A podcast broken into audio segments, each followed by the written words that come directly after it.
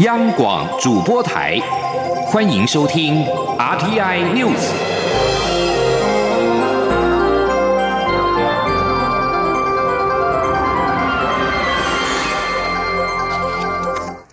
各位好，我是李自立，欢迎收听这一节央广主播台提供给您的 RTI News。经济部今天公布了年度招商成果，截至二十五号，累计新台币五亿元以上的投资总金额达到二点二兆多元，年成长百分之二十五，显示整体的投资回温，尤其是半导体最为热络。至于来年，经济部强调将会加强外管的招商，目前已经锁定了十七个国家二十四处的外管，要将招商业务占总业务的比重提高到百分之二十五以上。记者谢嘉欣的报道。美中贸易战为全球经济带来不确定因素，台湾今年招商在逆势中开出好成绩，整体投资已有回温。截至二十五号，新台币五亿元以上投资案总金额已达两兆两千三百五十五亿多元，较上年同期成长百分之二十五。其中，侨外投资逼近五千零四十八亿，国内投资也有一兆七千三百多亿，两者都有两成以上的年成长率。就投投资类别而言，以半导体最为活络，尤其华邦电在南科砸下三千三百五十亿元扩厂，为单一投资金额最大案，且半导体投资案类型也持续多元化，代表台湾半导体聚落越来越成熟。经济部次长龚明鑫说：“我们半导体哈过去的产业链和群聚啊，感觉上是从半导体的 IC 设计，然后到制造，然后到封装测试，但是现在哈扩大到。”它的设备上游的零组件还有材料就越来越完整。事实上，我们去国外招商的时候，台湾的半导体发展这么好，如果它相关的零组件跟设备商也好，或是材料商也好。它恐怕都要到台湾来。由于贸易战成持久战，还有美国是否升息等不确定性，使得明年经济恐看淡。经济部预估，全球厂商下单将因此递延至明年第一季甚至第二季，连带投资意愿也会转趋保守。不过，经济部也强调，部分离岸风电业者因尚未拿到开发许可，并未计入今年投资案中。若一切顺利，将成为推升明年投资金额的一大动力。经济部表示，明年投资台湾金额一定要持续成长。目前已下令在十七国的二十四间外馆要加强对外开发新案源，并拉高招商业务占总体外管业务的比重，至少要达到百分之二十五。中央广播电台记者谢嘉欣采访报道。东森旅行社透过了关红专案接待越南旅游团体来台湾，发生了全团旅客脱逃的事件。共有一百五十二名越南旅客行踪不明。对此，负责新南向政策的政务委员张景森今天表示，将检讨关宏专案组团旅行社的资格。旅客入境之后也会加强管理，但不会因为部分的个案就因业废食。关宏专案是针对东南亚国家优质团客来台湾观光的签证作业规范，采取团进团出的签证便捷措施，申请的方式十分简便。目前适用关红专案的西南向国家包括印尼、越南、缅甸、柬埔寨，还有辽国跟南亚的印度。越南来台观光客集体逃跑，劳动部强调，如果雇主聘雇非法外劳，最高可处新台币七十五万元罚款。民众检举外劳非法工作，也可以获得检举奖金。另外，内政部移民署今天也表示，移民署未来会加强。将回程机票或第三地机票列为入境审核的参考。记者刘品希的报道。越南旅行团一百五十二人大规模脱逃事件引发社会高度关注。台湾旅行业者爆料，这些逃跑的旅客只购买单程机票，政府仍予以合法签证，但台湾旅行社只能在旅客来台时才能检查出境机票。这次还来不及检查，这些人就已经脱逃。对此，移民署表示。申请关红专案应减负的资料，包括行程表、团员名册、指定当地国及我国接待旅行社的证明文件等。另外，观光局会要求旅行社在行程内续名入出境的班机，但回程机票并非应被审查文件。此外，申请人应该下载列印并持经核准的电子签证登机以及入境我国。移民署是依据关红专案的作业规范执行这类旅客查验工作。未来会加强将回程机票或是第三地机票列为入境审核参考。内政部次长陈宗彦表示，移民署已经成立专案小组，并与警方巡线追查一百五十二名失联旅客及幕后集团，查获后将深入侦办，并遣返出境，也将管制三到五年内不得来台。他说。那我们移民署南区、中区跟北区三个大队，那已经成立一个专案小组在做追缉。好，那我们也请也配合，除了移民署的同仁以外，我们也搭配警政署。那警政署也已经通令给各县市警察局，全力配合移民署的这个专案小组来做查缉。那我们希望尽快啊，将非法停留的这些越南籍的这个入境的旅客啊，早一天可以抓到哈。那我们也会依相关的规定啊，遣送回这个回国。那未来他们就会管制入境台湾。国民党团二十六号则举行记者会，指出蔡政府为了弥补陆客减少的损失，因而实施新南向免签政策，结果衍生许多东南亚国家旅客脱团制台的情况。这些人在台湾从事非法打工、色情行业，严重影响国内治安。但台湾旅行社并没有审查及管控的公权力，他们要求行政院立即召开跨部会协调会议，重新检讨新南向政策国家的免签政策。央广记者刘聘熙在台北的采访报道：为了防堵非洲猪瘟，云林县宣布禁用厨余养猪。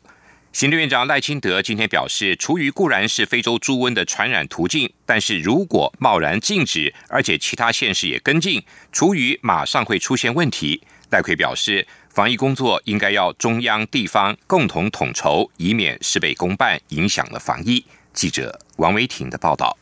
政府绷紧神经防堵非洲猪瘟，行政院长赖清德二十六号马不停蹄视察防疫演习，针对云林县率先宣布禁用厨余养猪，赖奎表示，防疫应该要中央与地方共同统筹，尊重农委会的指挥，有层次的防疫。他表示，厨余是非洲猪瘟的传染途径之一，但是如果贸然禁用厨余养猪，那么全国的厨余去处马上出现问题。赖清德说。农委会如果无法指挥县市共同防疫，则防疫将会事倍功半。赖清德说：“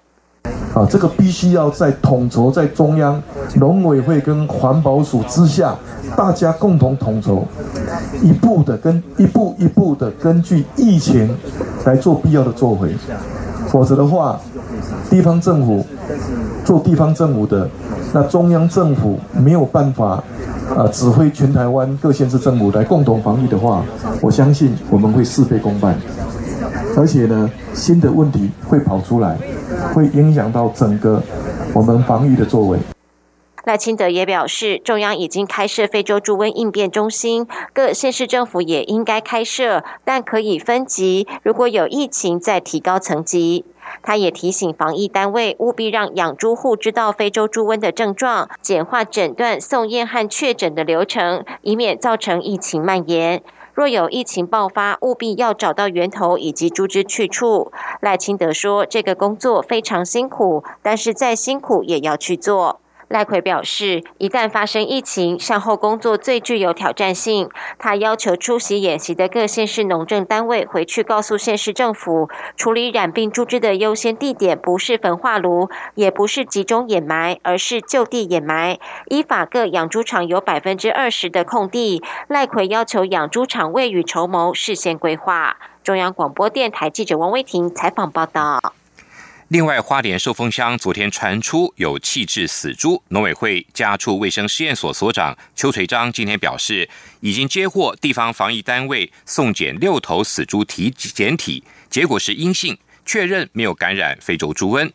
而针对日本近期出现了第二例猪瘟疫情。农委会防检局今天也表示，日本的猪瘟跟中国大陆的非洲猪瘟是不同的疫病。不过，防检局研判日本猪瘟有扩散之余，已经公告十一月十六号起暂停日本活猪跟猪肉产品的输入。至于台湾猪只有打了猪瘟疫苗，二零零七年至今都没有案例发生。中国大陆国台办今天宣称，两岸协议仅规范涉及。贸易的农产品，两岸没有猪肉贸易，因此无需对台湾通报非洲猪瘟疫情。海基会今天下午表示，协议也包括了安全卫生资讯。中方的说法曲解了协议内容。海基会发言人管安路下午表示，中方的说法和协议内容有出入，已经曲解协议。管安路表示，双方同意及时通报进出口农产品的重大疫情跟安全卫生讯息。虽然两岸并不涉及猪肉的贸易，但是非洲猪瘟疫情属于安全卫生讯息，中方有必要通报。管安路也提到，中方辩称不是大规模疫情，趋于平稳，总体可控等等。但是又通报了世界动物卫生组织，这就代表绝非是零星的疫情，说法前后矛盾。国安路还表示，两岸每天人员往来频密，很可能有旅客夹带中国大陆肉制品进口，如果有感染猪瘟病毒，便会引发台湾公共卫生的疑虑。中国维权律师王全章被控。颠覆国家政权罪案，今天在天津第二中级人民法院开庭审理。这个案子受到西方国家高度的重视，中国公安则以重重的警力封锁了法院周边，采访记者无法靠近法院周边。王全章是七零九大抓捕中被逮捕的维权律师之一，他因为受理高敏感度的案件，被警察刑求以及法轮功的案件，在二零一五年七月，中国当局大规模镇压维权人士的行动中宣告失踪。中国这一次镇压行动始于二零一五年的七月九号，因此被称为“七零九大抓捕”。王全章是最后一位受审的维权律师，但是他至今已经被拘禁了超过一千天。中国维权律师王全章开始审理，两名在法院外抗议的活动人士也遭到拘捕。根据法新社记者目睹，来自黑龙江的维权人士杨春林在天津法院外高喊：“这是法西斯统治，这是荒谬的。”便衣官员立即把他押走。另外，国际特色组织中国研究员潘家伟也证实，第二名被带走的人是江西的维权人士张哲成。另外，香港市民支援爱国民主运动联合会今天也发起游行，声援中国大陆维权律师王全章，并且批评当局秘密的审讯王全章。波士尼亚一名父亲。为死因不明的儿子伸张正义，掀起了波国二零一四年以来首波抗议潮之后被逮捕，加剧了当地警察跟示威民众在二十五号的对峙局面。波士尼亚一九九二年到一九九五年的战争结束以来，便分裂成两个实体：波士尼亚赛义共和国和回教徒克罗西亚联邦，两者由松散的中央政府来连接彼此。数百人无惧塞义共和国首府巴尼亚卢卡中心广场周围部署的警力，上街抗议当局逮捕为子伸张正义的德拉吉塞维奇。德拉吉塞维奇二十一岁的儿子大卫，今年三月被发现人沉尸溪中，警方称这是一起意外事故，但是他的亲属怀疑大卫遭人谋杀。检察官后来也将大卫之死定调为谋杀案件。警方发言人。马卡诺维奇告诉记者：“德拉维塞维奇为回应警方传票的被捕。几个月来，四十九岁的德拉吉塞维奇跟他的前妻拉达诺维奇指控塞尔维亚裔共和国当局杀害他们仍然还是学儿子的，仍然是学生的儿子。否则，官员官员则是否认了这项指控。”印尼巽他海峡因为火山喷发而引发了海啸，造成了超过四百人罹难。海啸预警系统失灵，引发关注。印尼总统佐科威下令气象、气候跟地球物理局购置新的预警系统，来提供民众及时的警讯。事实上，二零零四年南亚大海啸之后呢，联合国牵线之下，印尼跟美国、德国等国家合力设置了印度洋海啸预警系统。涵盖的范围包括印尼的海岸线，不过印尼警报系统屡屡被指责没有发挥作用。印尼国家灾害应变总署发言人苏托坡表示，印尼的海啸预警系统因人为的破坏、预算不足跟技术的损坏等因素，从二零一二年开始就不能够正常的运作。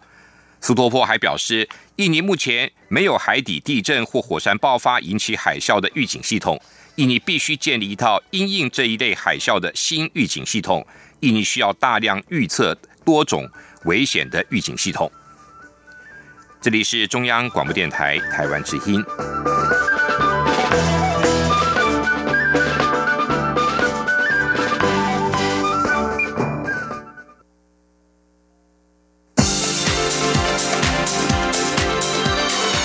这里是中央广播电台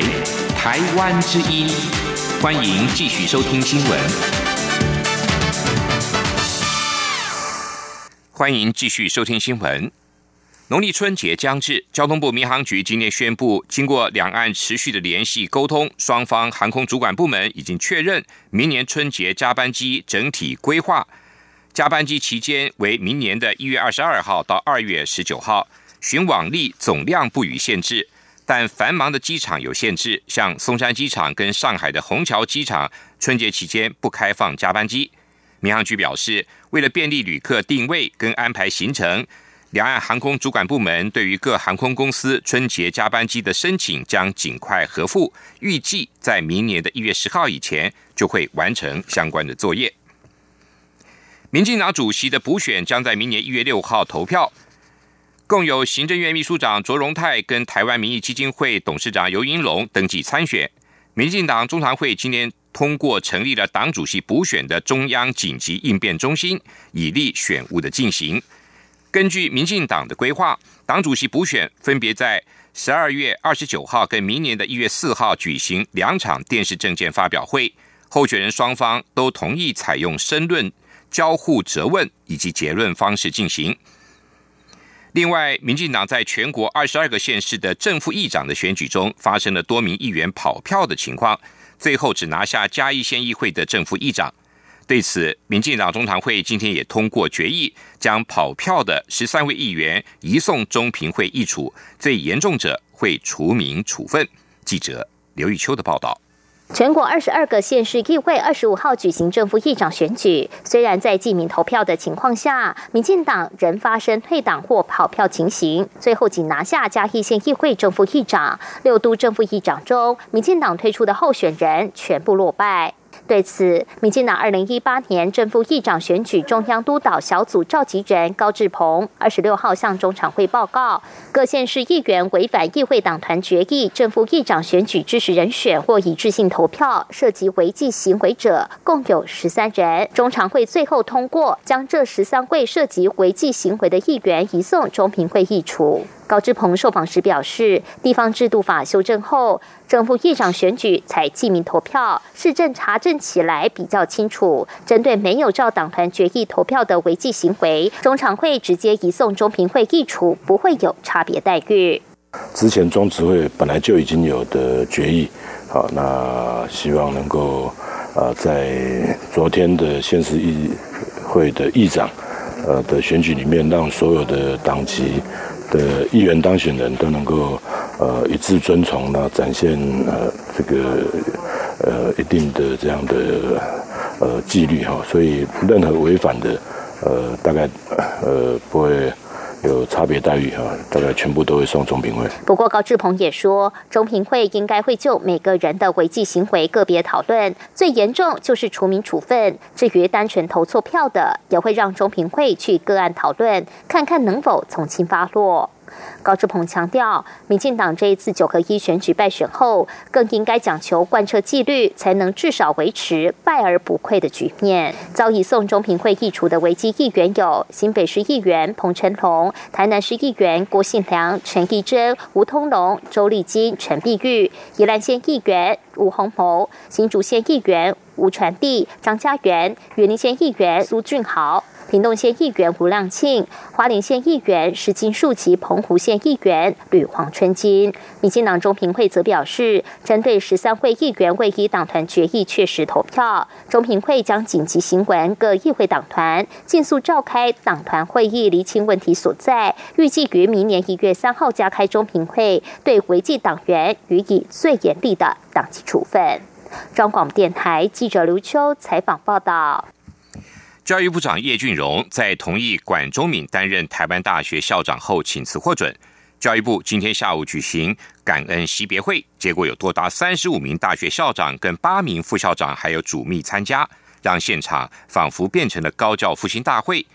叶俊荣更在众人的怂恿下高唱了三首歌，场面欢乐而不感伤。记者陈国伟的报道。坚持成功，勇敢向前行，命运不是天注定，只要用心来打拼，已经叫出阮的名。坚持自己是在对的时间做对的事。教育部长叶俊荣在感恩席别会上高唱翁立友的坚持。我跟各位分享哦，我从小就很多元兴趣，这就是为什么我喜欢教育部，因为我每一个部分我都都看到我，那我就会很自然的想要跟他接近，确实是很有兴趣。所以其实我也不是真的那么喜欢走了。叶俊荣说：“他在七月十六号接任教育部长后，进到教育部的第一个感觉就是，这是一个被惊吓过的部会。台大案给了教育界很多的牵制，没有办法大开大合，大大影响教育士气。我们不止解决了一个风暴，把云吹走。我在里面不断的提到了一个观念，就是说，大学自治的另外一面，就是大学要能够负起责任来承担起。”大学治理该有的量能。这场在国家图书馆举办的感恩惜别会，除了有数百名教育部及所属管所的同仁参加，更有三十五名大学校长出席，包括郑英耀、廖庆荣、吴永乾、唐彦博等四名校长，也分别代表各大学协进会上台致辞，并称赞叶俊荣是最温暖的部长。确实，在平安夜，叶部长送了台大，送了台湾高等教育。一个圣诞礼物，也送了平安给我们大家，让我们再一次看到大学自治的曙光。我佩服、欣赏叶部长的智慧和勇气，特别是他在解决重大的高教人事争议之后，毅然决然的辞卸部长职务，这是勇于承担的表现。更是求人得人的典范。教育部在八个多月内折损三位部长，政务次长姚立德更是三度代理部长职务，皆创下台湾教育史上的纪录。常务次长林腾蛟说，今年已经参加三次部长欢送会，希望明年不要再有这样的场合。叶俊荣则期许一起摆脱教育的各种阴霾，让台湾的教育发光发亮。中央广播电台记者陈国伟台北采访报道。人工智慧 AI 结合医疗是国际发展的趋势。科技部联合国立台湾大学、台北荣民总医院，还有台北医学大学三大医疗团队，建制了台湾首座本土化跨医疗院所的医疗影像标注资料库，锁定了心、肺、脑等重大疾病，运用机器学习，让人工智慧的判读影像，目前准确率都有八成以上。荣总甚至透露，明年的第一季、第二季就会推出 AI 门诊，能够减轻医师的负担，增加跟病人的交流，造福民众。记者郑祥云、杨文军的报道。每个疾病个案都有数张到数百张的影像，判读医疗影像找出病征是重要的诊断工作，但也让医师工作相当繁重。随着人工智慧蓬勃发展，科技部联合台大、荣总、北医三大医疗团队，历经一年的时间，建制台湾首座本土化跨医疗院所之医疗影像标注资料库，锁定心、肺、脑等重大疾病，运用机器学习对医疗。影像进行疾病标注，建制出自动分析判读工具，目前准确率都有八成以上。科技部部长陈良基指出，这个资料库不仅可以协助医师加速医疗影像判读及提高诊断的一致性与精准度，也可以缩短病人就医时间及减少侵入式的检查。尤其在医疗资源缺乏的偏乡，人工智慧也能更及时的诊断。他说：“他等于有一整个团队的专家。”透过网络的医疗的的资料的标记以后，来协助偏乡的医生在看到这些呃 CT 啊或者各种影片的时候，他比较容易直接去做融合以后去判读。荣总放射线部主任郭万佑透露，明年第一、二季，荣总就会推出 AI 门诊，锁定脊椎、脑部、眼睛及心律不整等科目，让医师有更多时间与病患交流。他说：“换句话说，病人来看我的时候，我可以把这个以前我要看影像所花很多的时间的这个啊浪费呢，我交给人工智慧去帮我判读。我这个时候可以来跟病人互动，我可以关心嘘寒问暖，我知道他目前的状况。”陈良基也提到，未来随着资料库扩充，期盼增加更多疾病，让准确度提高，甚至会扩大到卫福部等医疗体系。中央广播电台记者郑祥云、杨文君在台北的采访报道。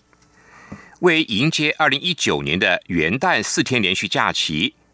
交通部观光局今天宣布，在元旦当天清晨，东北角的福隆、台东的三仙台以及嘉义阿里山三个地方将透过 SNG 连线，让三地民众同步迎接二零一九年的第一道曙光，并且借此美丽的自然景色向国际行销台湾。记者江昭伦的报道。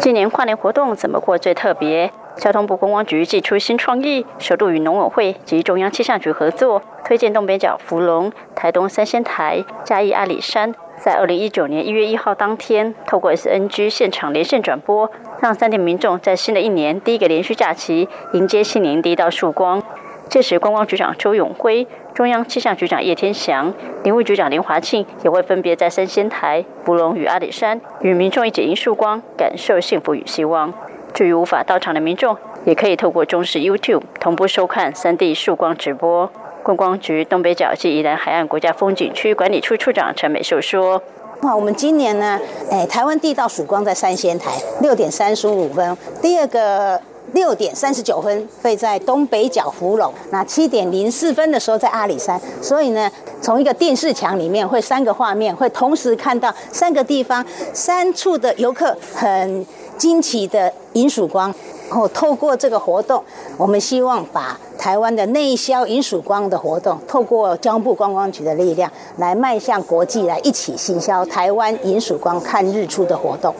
不过，想要迎接第一道曙光，还是得看老天爷赏不赏脸。对此，中央气象局副局长郑明典表示，受到台湾南边有热带低气压影响，元旦当天水汽明显增多，三地是否都有机会看到曙光？气象局只能说目前审慎乐观。配合迎曙光活动，福隆、三仙台与阿里山三地届时也会安排许多活动，包括福隆灵鹫山无声道场将带领民众进行平安禅及集中祈福仪式，并有多组精彩团体表演。东台湾三仙台也规划清谈活动，阿里山则安排日出印象音乐会，邀请原住民音乐家舒米恩、高慧君以及乐清之时管弦乐团带来高水准演出，在美丽乐章中迎接曙光到来。中央广播电台记者张昭伦台北采访报道。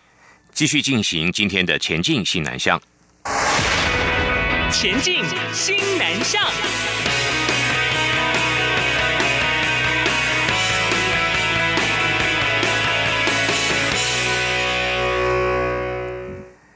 大型的越南旅行团入境台湾，出现了失联事件，而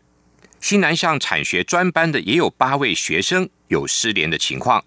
教育部今天就要求学校要加强掌握学生的动向。记者陈国伟的报道。